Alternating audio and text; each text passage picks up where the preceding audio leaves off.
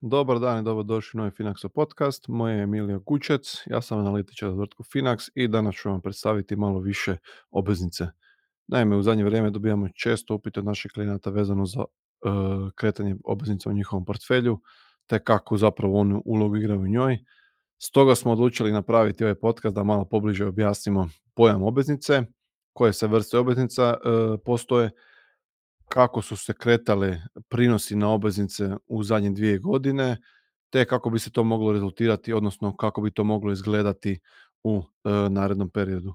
Tako da krenemo sad s ovim e, osnovnim e, pojmom za, od početka šta je to obveznica. Znači obveznica je vrijednosni papir koji predstavlja dug izdavaču.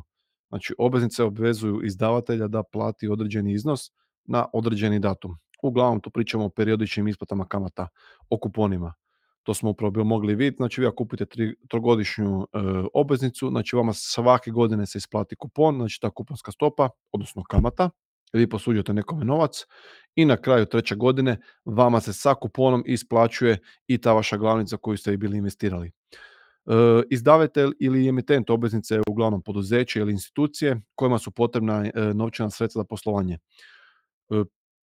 u Hrvatskoj je to pravilo HNB, e, Ministarstvo financija, držimo tu državnu agenciju za osiguranje štednih e, uloga, a osim državnih institucija obveznice mogu izdavati i privatna poduzeća, odnosno dionička društva koje tako dolaze do novčanih sredstava potrebnih za e, poslovanje i ekspanziju. O vrstama e, obveznica znači postoje četiri možda najčešće vrste, znači tu su korporativne, državne, municipalne i supranacionalne obveznice. E, malo ću vam pobliže objasniti ipak prve dvije, budući da su one najčešće, znači pričamo tu o korporativnima e, i državnima. E, znači kompanije najčešće prikupljaju sredstva na dva načina, znači imate tu povlaštene dionice ili izdavanjem duga u obliku korporativnih obveznica. Postoje sad razni razlogi, razlozi pardon, zašto korporacija prikuplja sredstva, a neki od tih razloga su akvizicije, financiranje e, troškova širenja poslovanja, odnosno ekspanzije, razne integracije, a upravo to prikupljanje kapitala sa sobom donosi troškove. U slučaju dionica kompanija se odriče određenog prava na, glasove, odnosno dividende, a u slučaju duga ili obveznica kompanija stvara trošak isplate kamata. uglavnom se izdavaju razne e, razne obveznice dospje, e, odnosno zrelosti dospjeća, ali to je uglavnom u, e, kad gledamo korporativne obveznice veće od godinu dana. Kada pričamo primjerice o državnim obveznicama koje su puno e, poznatije, odnosno je puno češći instrument u koji se investira, znači pričamo tu, evo imate tu znači najpoznatije primjete američki treasury bonds, znači dugoročne obveznice, američke treasury notes, znači srednjoročne obveznice, znači do 10 godina, britanski guild, imamo tu njemački bund, njemački šac, njemački bubble, to je srednjoročni, e, bund je e, dugoročni, znači to je do 10 godina, a šac je do 2 godine. Imamo tu naravno italijanski, imate BTP, oni su vam, imaju, uh, imamo tu i tra, talijanske trezorce sa zrelostima od, 30, od 3 do 300 godina. Znači, to su zapravo te neke najpoznatije vrste tih obveznica kojima se moju susrećete dnevno i koji su također i u našim portfeljima. Vi kod nas imate i državne i korporativne obveznice. A sad isto ono kako se izračunavaju ti prinosi, znači od nekoliko uobičajenih načina izračunavanja kamatnih stopa, najvažniji je upravo taj prinos do dospjeća, a prinos do ima jako jednostavnu formulu, znači gdje vi putem buduće i sadašnje vrijednosnice obveznice dobijete kamatu, odnosno koliki biste prinos vi ostvarili u danom periodu. Znači to se iznačava današnja vrijednost obveznice sa sadašnjom vrijednošću svih njezinih budućih primitaka. Sad kad smo malo razjasnili e, kako je to zapravo šta, koji su se vrste postoje, šta jesu obveznice i šta su ti prinosi, sad ću malo reći kako su ti prinosi kretali u proteklim e, periodi, u proteklih nekoliko godina. Znači u proteklim godinama su prinosi na obveznice prošli kroz dosta, kroz dosta dinamično e, razdoblje donoseći značajne promjene koje su čak i iskusne e, ulagače postavile pred nove izazove. Znači u ožujku 2020.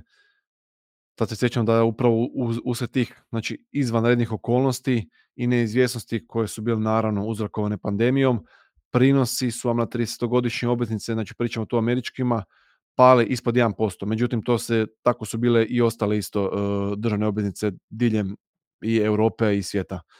Tako, a to vam je bilo najniža razina ikada zabilježena. A taj povijesni trenutak upravo je zapravo i razlog, je li to bilo sve zbog općeg straha od deflacije i neke preteće aveti, zapravo opasnosti te velike depresije, znači druge velike depresije.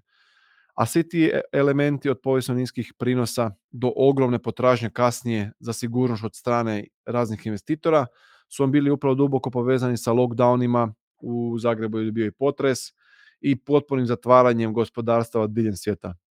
Znači strahove deflacije nakon pandemije su vam kasnije, međutim ono kasnije su se ti strahove deflacije e, su vam bili isplasnuli, znači zbog, zahvaljujući ekstremnim državnim poticajima, znači tu pričamo o helikopter money, svi se sjećaju, to je bilo u Americi jako izraženo kad se bilo zapravo ti ekstremni državni poticaji, a oni su rezultirali snažnom gospodarskom rastu i porastu potrošnje. Međutim, napravo svaka, svaka, svaka strana ima, svaka kovanica ima dvije strane, pojavili su se i novi izazovi, znači posebno obliku zabrinutosti zbog inflacije uslijed rata u Ukrajini i poremećaja u opskrbnim lancima. E, stopa inflacije zbog toga, zbog tih svih razloga, znači u razvijenim gospodarstvima dosegla dvoznamenkastu brojku, što nije bilo veđeno više četiri desetljeća. A taj nagli rast cijena vam je kasnije zahtijevao i promptan odgovor središnjih banaka. I taj trend vam se jako održava upravo na tržištu dugoročnih vrijednosnih papira, jer, znači, jer oni su tada predstavljali, znači ti papiri dužnički koji su predstavljali oazu za investitore, zapravo ko sigurnost, su jako osjetili rast tih kamatnih stopa, jer obrnuta je korelacija upravo između rasta kamatnih stopa i cijena obveznica. Kako se povećavale cijene obveznica, tako su cijene obveznica padale. Međutim, to se promijenilo sve prethodne godine, jer primjer, e, prinos na 300-godišnje obveznice porasto, e, čak je bio iznad 5%, što je bilo iznad, e, što je bilo prvi puta od sredine 2000. godina, znači oko 2007. godine, a sada prije ovoga, ovog podcasta sam bio gledao, znači bilo vam je prinos na 300-godišnju američku obveznicu iznosio 4,6%. Tako da e, važno je istaknuti da čak i u ovim izazovnim tržišnim uvjetima uvijek postoji neka prilika. Znači, ono, povijesni podaci jasno pokazuju, znači ukazuju da kada središnje banke završe s ciklusom podizanja kamatnih stopa, što se dogodilo i sad ono i Powell je rekao, znači Fed, e, e, predsjedajući Feda je najavio snižavanje kamatnih stopa ove godine tri puta će se snižavati. Isto Ursula von der Leyen rekla da će polovicom ove godine ECB isto razmisliti o snižavanju kamatnih stopa, a to će vam se djelovati kao vjetar u leđe obveznicama te ponuditi investitorima povrate kakvi još nisu bili viđeni u prethodnih, u zadnjih 15 godina. Do toga ono kao što sam rekao, jer postoji negativna korelacija između cijena obveznica i uh, tih prinosa. Znači kako će početi padati te kamatne stope, povećavat će se zapravo cijene, odnosno ta vrijednost tih obveznica, te će vama donesti puno veće prinose. Uh, znači u, jednom periodu, znači samo ovo, znači sve ovo što zapravo pričamo ovdje tu, znači to vam sve dodatno naglašava važnost obveznica u, divi, u obveznicu u vašem portfelju, odnosno diversifikacija portfelja i nekom pravilnom upravljanju rizika u svijetu investiranja. Znači, dakle, obveznice i dalje predstavljaju privlačnu opciju za investitore. Znači, u jednom periodu se čak bilo govorilo da su svi novčani proizvodi sme, uh, smeće, znači to pričamo i o naravno oročenoj štednji i proizvodima koji prate depozitne kamatne stope. Međutim, tih riječi sada više niti nema uopće, jer kratkoročno ulaganja u novčane instrumente kao primjerice ovoga tromjesečne uh, američke zapise vam trenutno pružaju povrat od 4,2%. Znači tu imate na tromjesečne trezorce, stavite novac, znači imate siguran povrat, dobite 4,2%.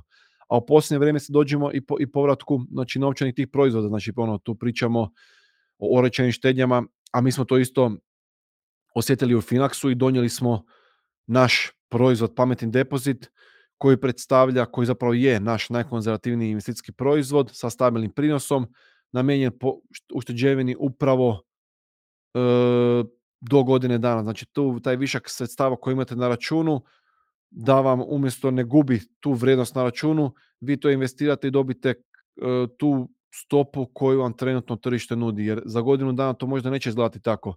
Jer kako će kamata stopa padati i sam prinos tog pametnog depozita u budućem periodu vam neće iznositi toliko.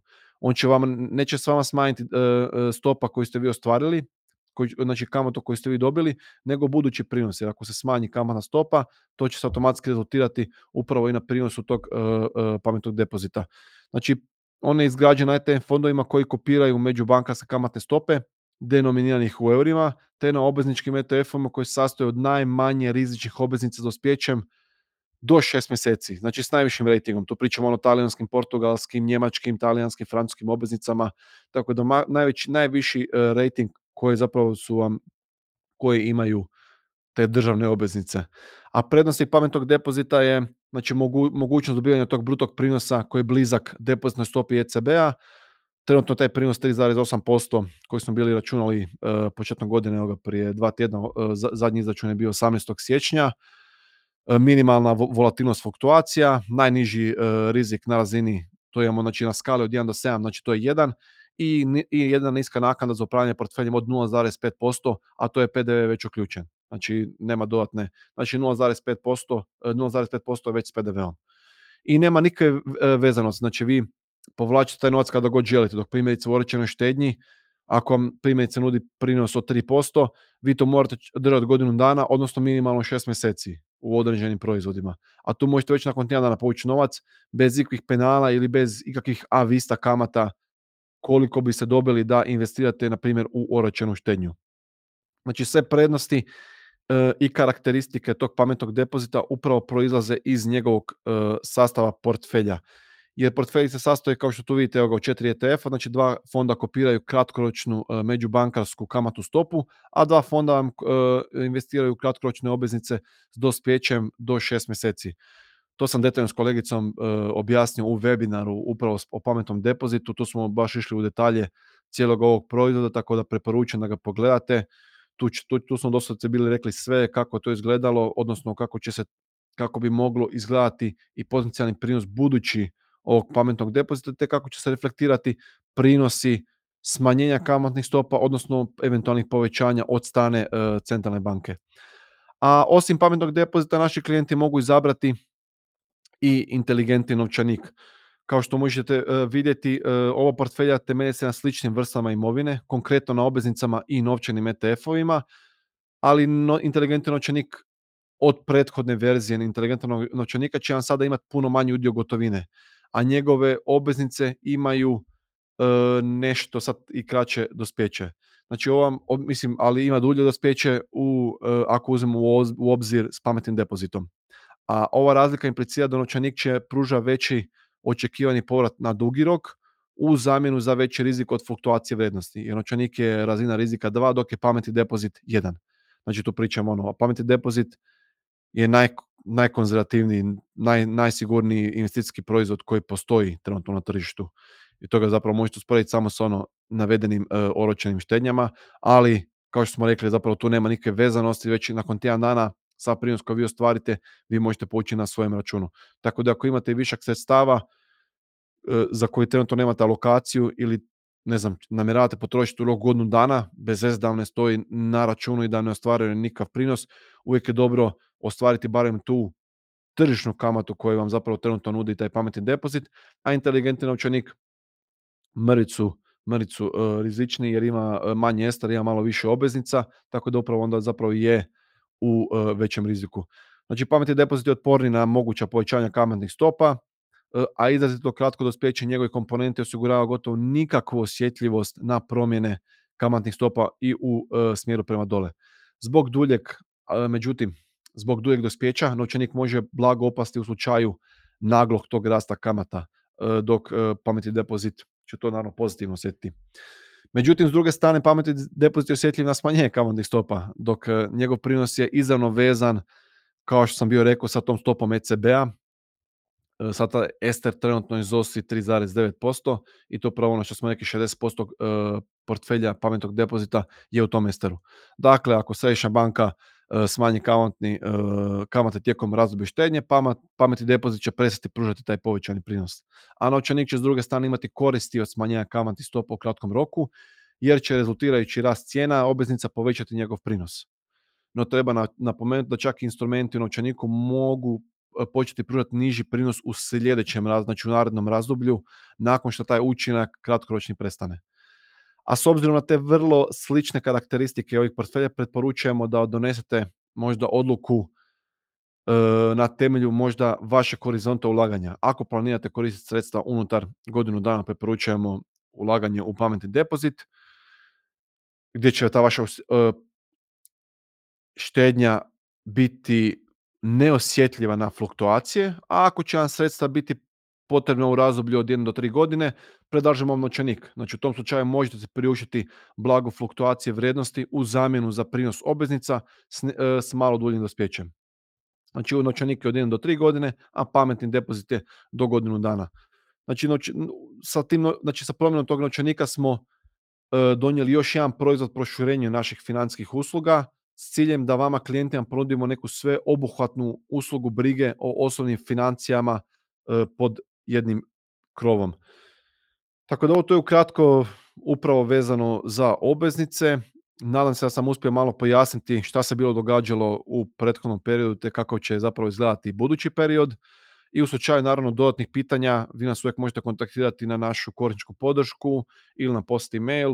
A ako vam se ovaj video svidio, stavite like i nemojte nas zaboraviti zapratiti. Pa se vidimo u jednoj sljedećoj epizoda. Pozdrav svima, hvala.